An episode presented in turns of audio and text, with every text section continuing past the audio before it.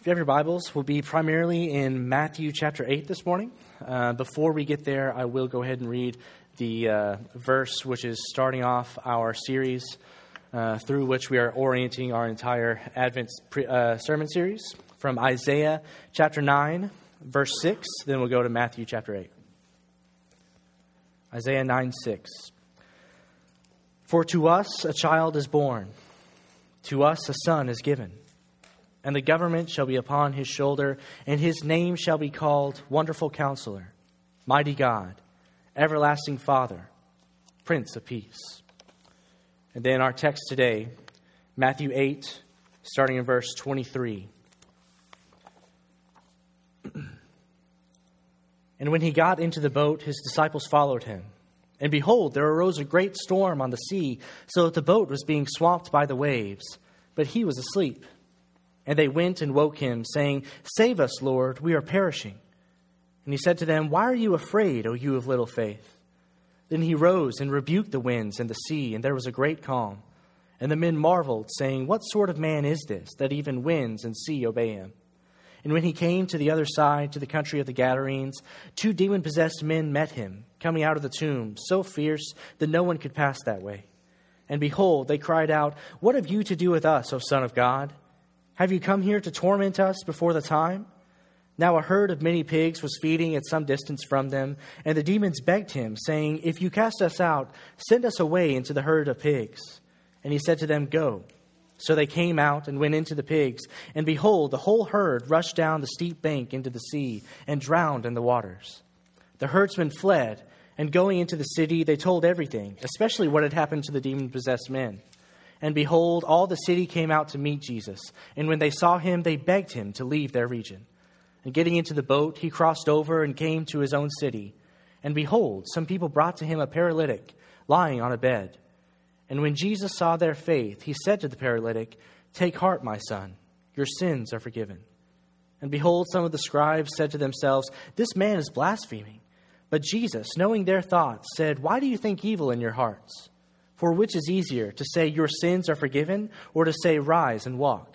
But that you may know that the Son of Man has authority on earth to forgive sins. He then said to the paralytic, Rise, pick up your bed and go home. And he rose and went home. When the crowd saw it, they were afraid, and they glorified God, who had given such authority to men. Like most small boys, growing up, I had a fascination with who was stronger, who was the strongest. And the way you usually hear that, the way you can usually tell on a playground is something like this. My dad can beat up your dad. He's stronger than your dad. He's more mighty than your dad. I promise my dad can beat up your dad. You guys, some of you have seen my father. He, like me, is a preacher. Preachers can beat up no one. There are no fathers that I would be able to beat up. But that's why so many little kids say, my dad can beat up your dad. They're concerned with who is stronger. And then you get a little bit older, and then you start having a little bit more abstract discussions. It's not whose father who you can see can fight. It's who's stronger, Batman or Superman. Who would win in a fight between these two? And a lot of little kids choose Batman, which is an insane opinion because, although I don't have the time to get into it today, one is a man with some money and who knows karate. The other one is a Kryptonian who's invulnerable and has heat vision. That's not a real fight. But for a little kid, it is. They don't know better. They don't have any idea. I love these debates. I love these kind of discussions. When I was in college, me and my roommates used to have pointless arguments just to pass the time. The more pointless, the less meaningful the argument, the more fun it was, because you could get as angry as you wanted and nobody really cared at the end of it. We would have discussions like this. Who would win in a fight, 30 gorillas or a Tyrannosaurus Rex? That's a tough one. One, because, we've never seen a T-Rex, so we don't really have any idea how big it is, how strong it is. Who would win in a fight, a million ants or a raccoon? I don't know. Raccoons are a lot bigger, but there's a million of the ants. Who's stronger, me after 6 months of kickboxing lessons or a kangaroo? Would I be able to beat a kangaroo after 6 months? I don't know. We're discussing, trying to figure out who is more mighty.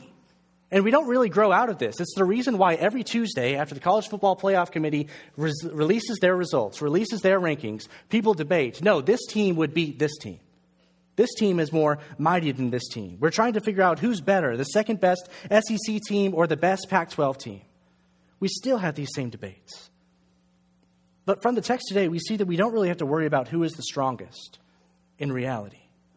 When it comes to the promised one from Isaiah 9, the son who is given, the child who to us is born, who is called the mighty God, we know that he is the strongest. We'll see from that Matthew text today that Jesus is the mighty God. This man, this baby in the manger, who became the Messiah on the cross, he is the mighty God who is prophesied in Isaiah 9. And we'll see four ways we know that he is the mighty God in our text today. First of all, the first way we know Jesus is the mighty God from the text is because he's mighty over nature. He's not threatened by nature. Look at verses 23 and 24. And when he came into the boat, his disciples followed him. And behold, there arose a great storm on the sea, so that the boat was being swamped by the waves. But he was asleep. He's in a boat with his disciples on a small sea in the midst of a great storm. Waves are crashing over the sides. The boat rocks and dives. It's tossed about by the great fury of the squall. And yet, Jesus is asleep. See, the storm to him is no more dangerous than a morning dew. When anyone else would be contemplating tying themselves to the mast, when anyone else would be in fear for their life, Jesus is asleep. He's just not fussed by the storm. The same water that over time wears away the rock and carves a path straight through it. The same water that surges in a tsunami and destroys an entire coastline. The same water that comes with such force in a hurricane that it leaves nothing in its wake. That same water doesn't even wake Jesus up. I'm at a point in my life where I kind of like storms. They're fun. They're cozy. The sound of rain, the feeling, the smell. I get to stay inside, hear the rain on the window, and if I'm lucky, I might even get to take a nap under its soothing sounds. JC, our daughter, has a sound machine that she plays in her room. Every time we put her down to sleep, we turn on her sound machine, and the sound we chose to go through that machine is a storm, rain. But I haven't always liked storms. In fact, there were times in my life where I was terrified of storms. There have been particular storms that I can remember where even as an adult, even indoors, looking through a window, safe within my home, my heart races just a little bit faster than normal because the storm is so great. But Jesus never had that happen. He was never threatened by it. He was never afraid of it. He's not afraid of the storm. He's not threatened because he's the one who controls the storm. Verse 25, and they went and woke him, saying, "Save us, Lord, we are perishing." And he said to them, "Why are you afraid, O you of little faith?" Then he rose and rebuked the winds and the sea, and there was a great calm. When he's woken up from his nap, he stops the storm, but he stops it how?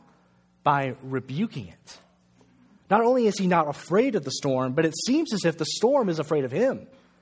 He doesn't politely ask the storm to stop whenever it might be convenient. Jesus doesn't send the storm one of those emails. If you have the time, if you are interested, then would you please, whenever it's convenient for you, give me those reports that I asked for, as long as it's not too much trouble. He never has to do that. He stands up, rebukes the storm, and it stops. He boldly and strongly stands up in the boat and with just a word causes everything to cease. His control over the storm is so great that it doesn't even take time for the storm to cease. It's not like he tells the storm to stop, and then when the front has finished moving through, that's when there's no more storm. He admonishes the storm, and then immediately is what Mark says, there is a great calm. It's like the storm never even happened.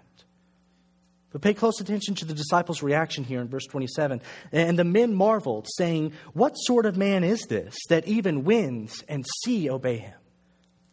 They were marveling. They were astonished because no mere man could do this. No mere man could speak to a storm and have it listen.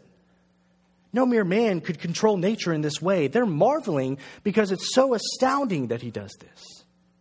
They're not even sure he actually is a man. Look at the question, what sort of man is this? This can't be just a normal guy. And with that question, they're getting really to the crux of the issue. Though he is man, though he is truly man, he is not merely truly man. He is also truly God. He's not threatened by nature because he's the one who controls nature. And he's able to control it because he's no mere man. He is God. He created nature. Colossians 1, verses 15 through 17 says this. He is the image of the invisible God, the firstborn of all creation. For by him all things were created in heaven and on earth, visible and invisible, whether thrones or dominions or rulers or authorities. All things were created through him and for him. And he is before all things. And in him all things hold together. When he speaks to the storm and it calms, it does so because that same voice spoke in the beginning, created two atoms of hydrogen, one atom of oxygen, and caused them to come together to form one molecule for the first time. So the nature he created, he still controls. When he walks on the water in a different storm, in a different part of this gospel, he does so because the one in whom all things hold together caused the water molecules to stick together in such a way that his foot didn't sink through the surface.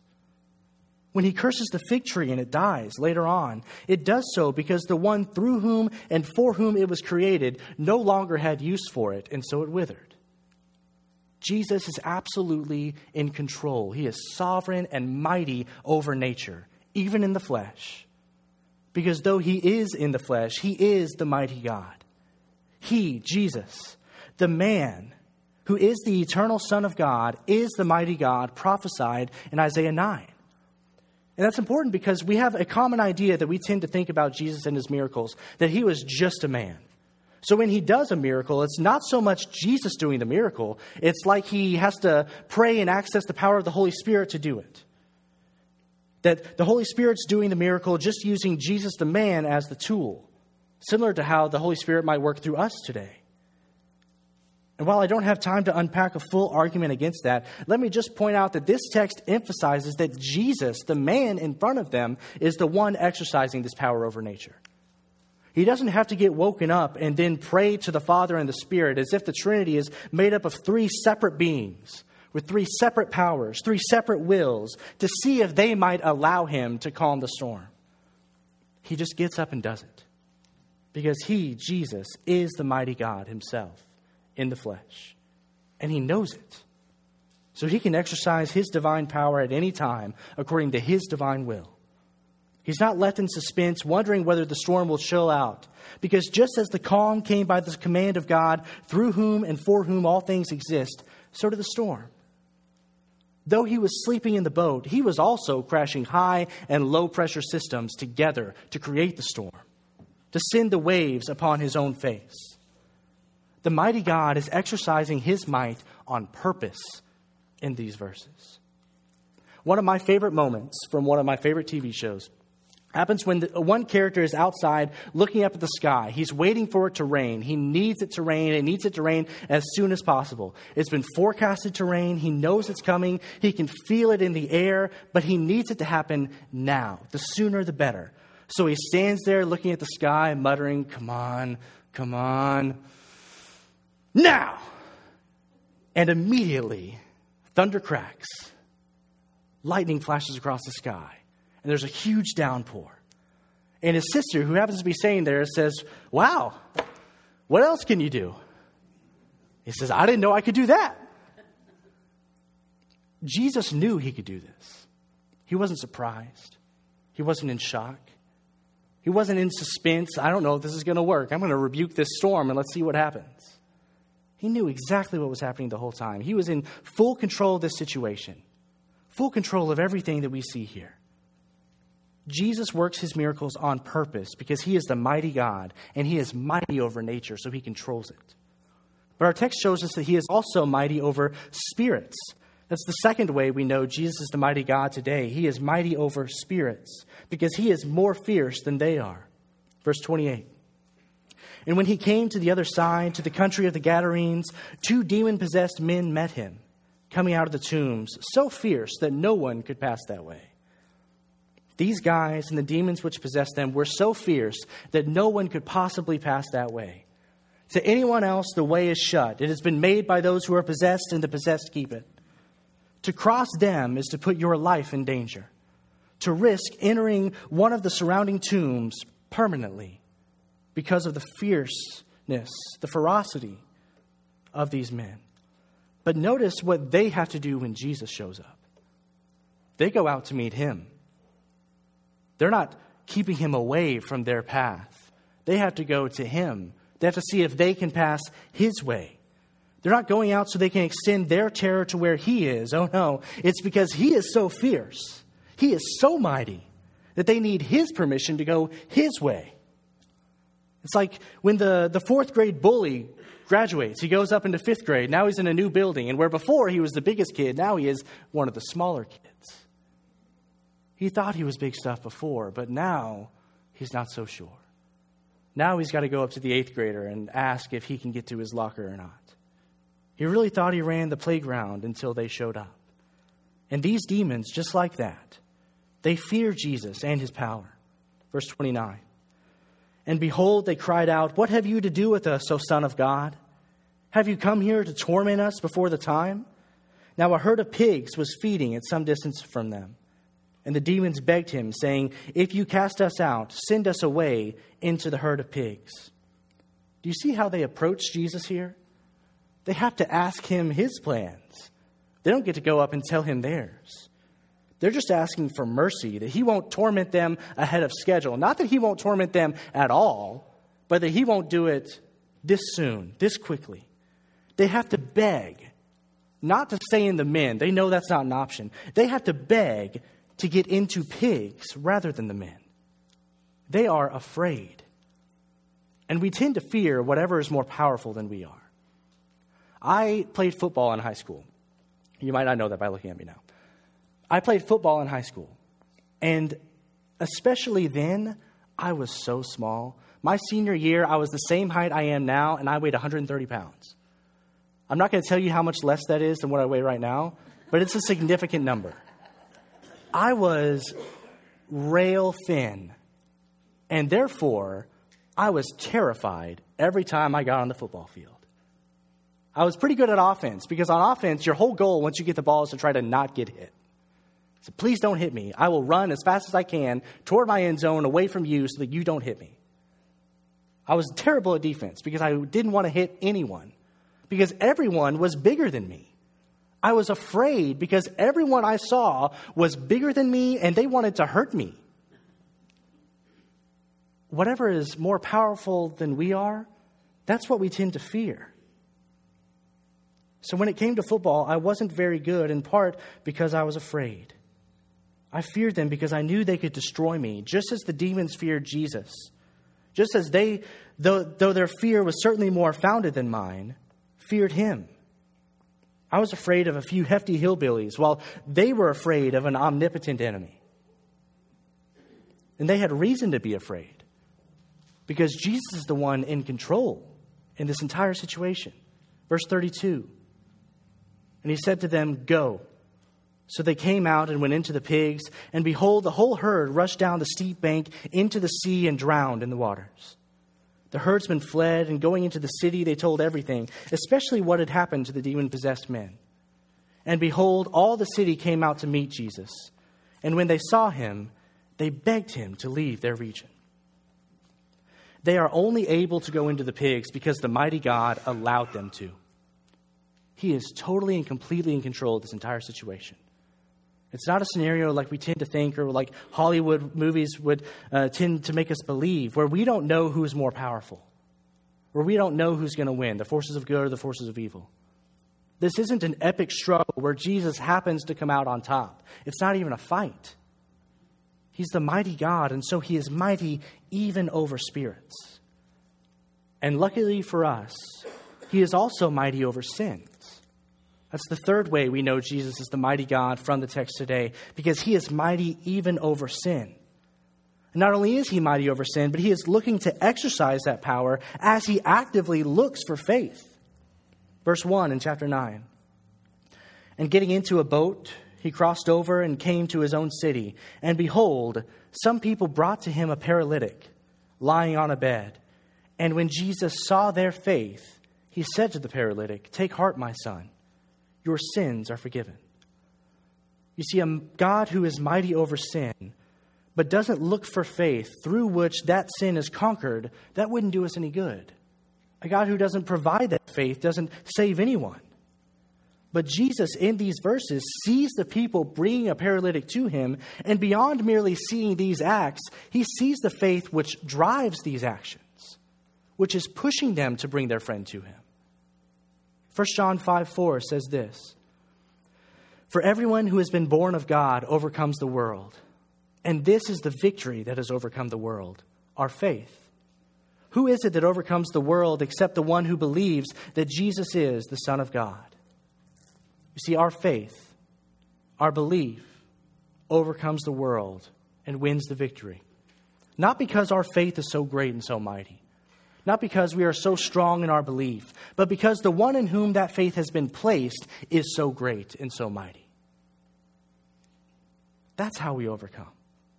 So Christ now is looking for faith because it's by grace through faith that we are saved. So he looks for faith so that he can apply his power and his victory by grace through that faith and for the forgiveness of our sins. And forgiveness is always the result of his might over sin. Verse 2 again. "And when Jesus saw their faith, he said to the paralytic, 'Take heart, my son, your sins are forgiven.' When he saw their faith, he forgave their sin." Again, what good is it to us to have a God who is mighty over sin but doesn't exercise that might on behalf of his people to forgive sin? He could be as strong as he wants, but that does nothing for us unless he exercises that power, that strength, that might on our behalf to defeat the enemy that sin is for us that we couldn't defeat. But he does exercise that power.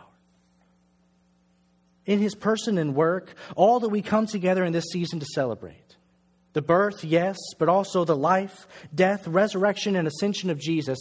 Christ has shown his mighty power as the mighty God to defeat sin and death, to atone for his people so that we might be forgiven of our sins. He is mighty over sin and death, which comes with it.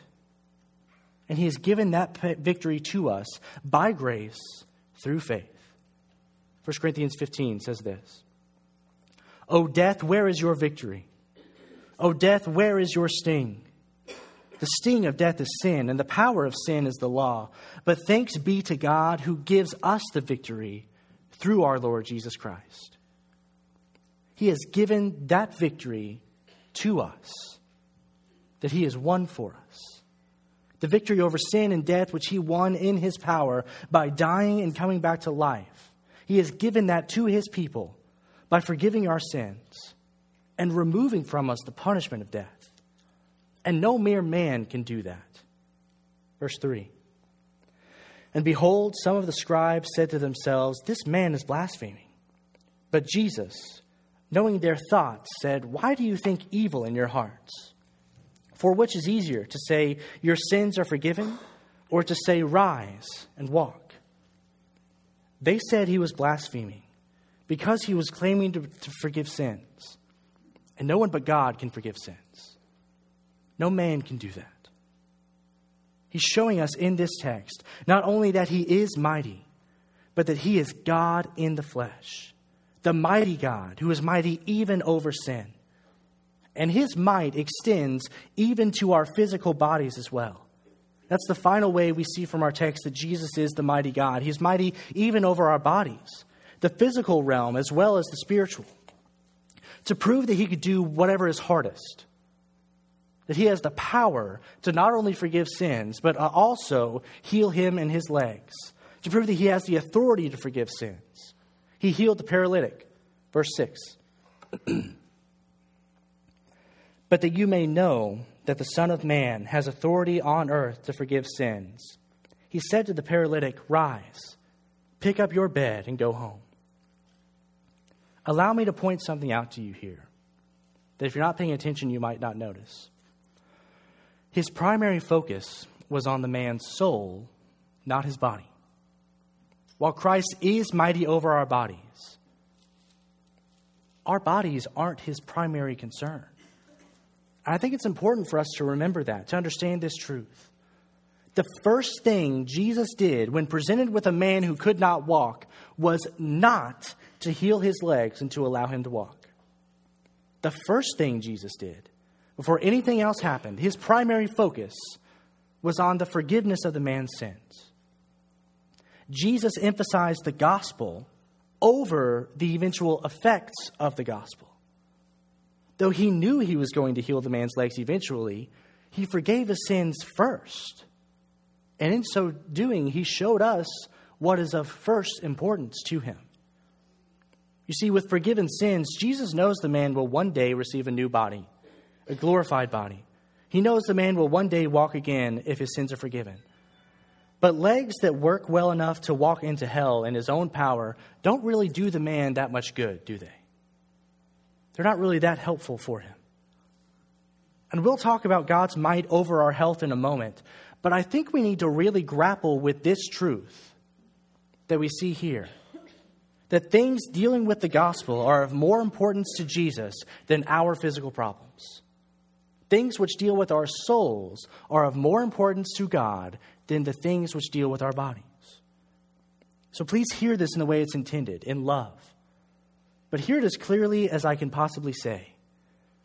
We tend to focus way too much on the physical, way too much on the immediate, and way too little on the spiritual, way too much on the body, and too little on the soul. We Christians tend to spend way too much time praying for the physical ailments of ourselves and for those around us, and way too little time praying for gospel impact in the lives of ourselves and those around us.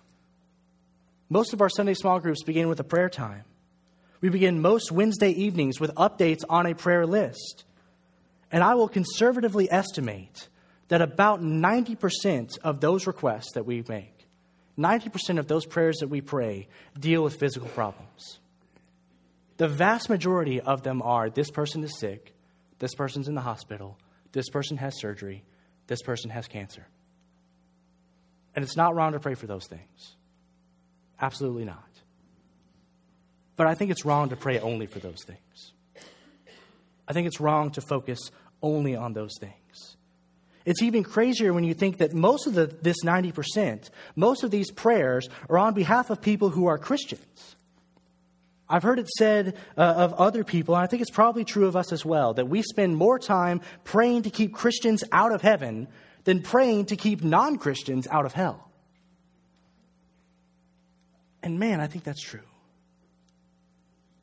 And shame on us for that to be true.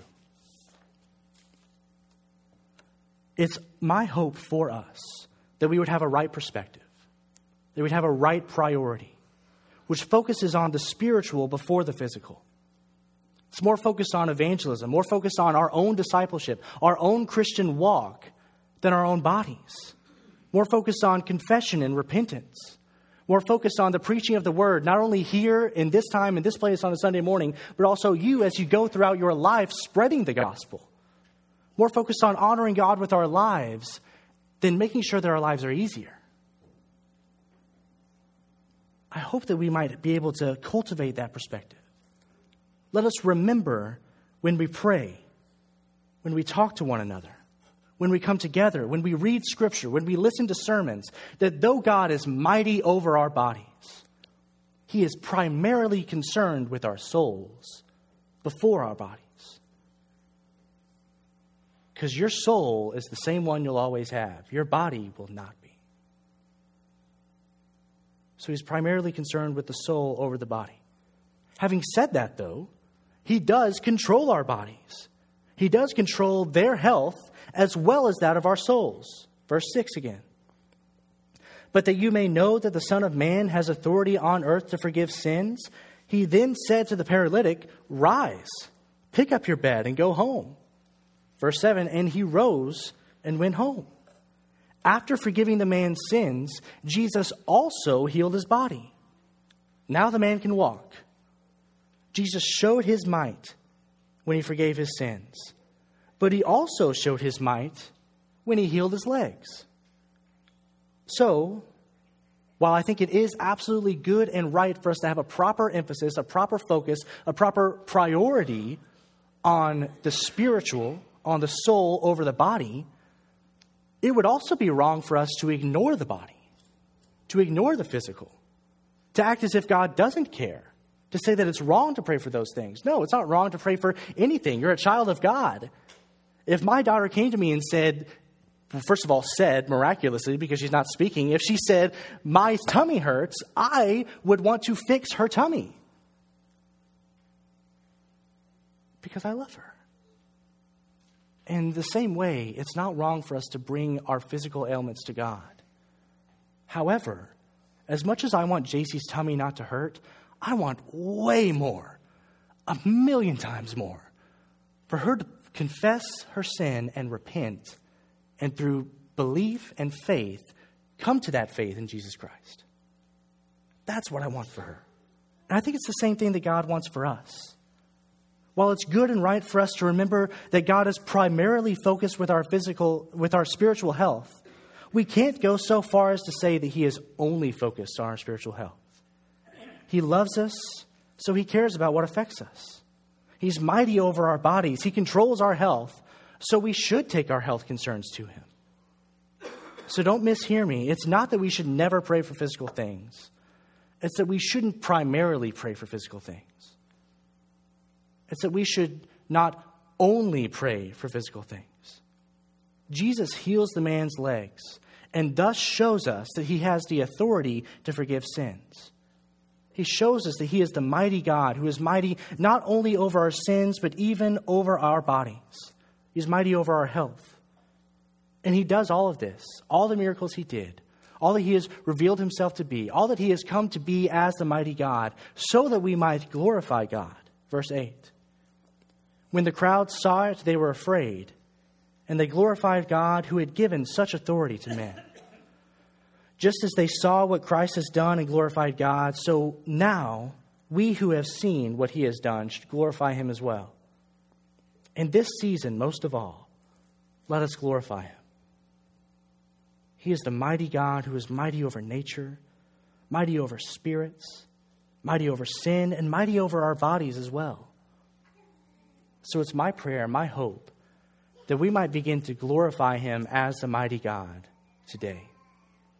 That we'll live differently because he is the mighty God today. That we'll come to faith through confession and repentance in this mighty God who has won the victory for his people today. Let that be said of us. Let that be what's true. Let's pray. God, thank you for this day. Thank you for all that you've done for us, Lord.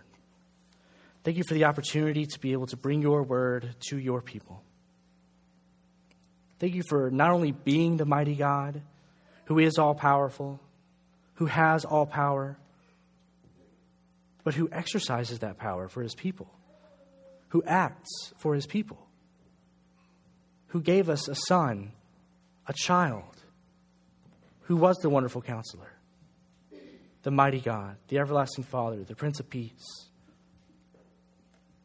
Help for us to trust that today, to trust that your power is enough for us. Your power over sin, your victory over sin, which was won for us, that is effective for us. That your might isn't just might that you have, it's might that you use, might that you show, might that we get to enjoy. Lord, heal our bodies. Help us. Ease our pain, ease our suffering.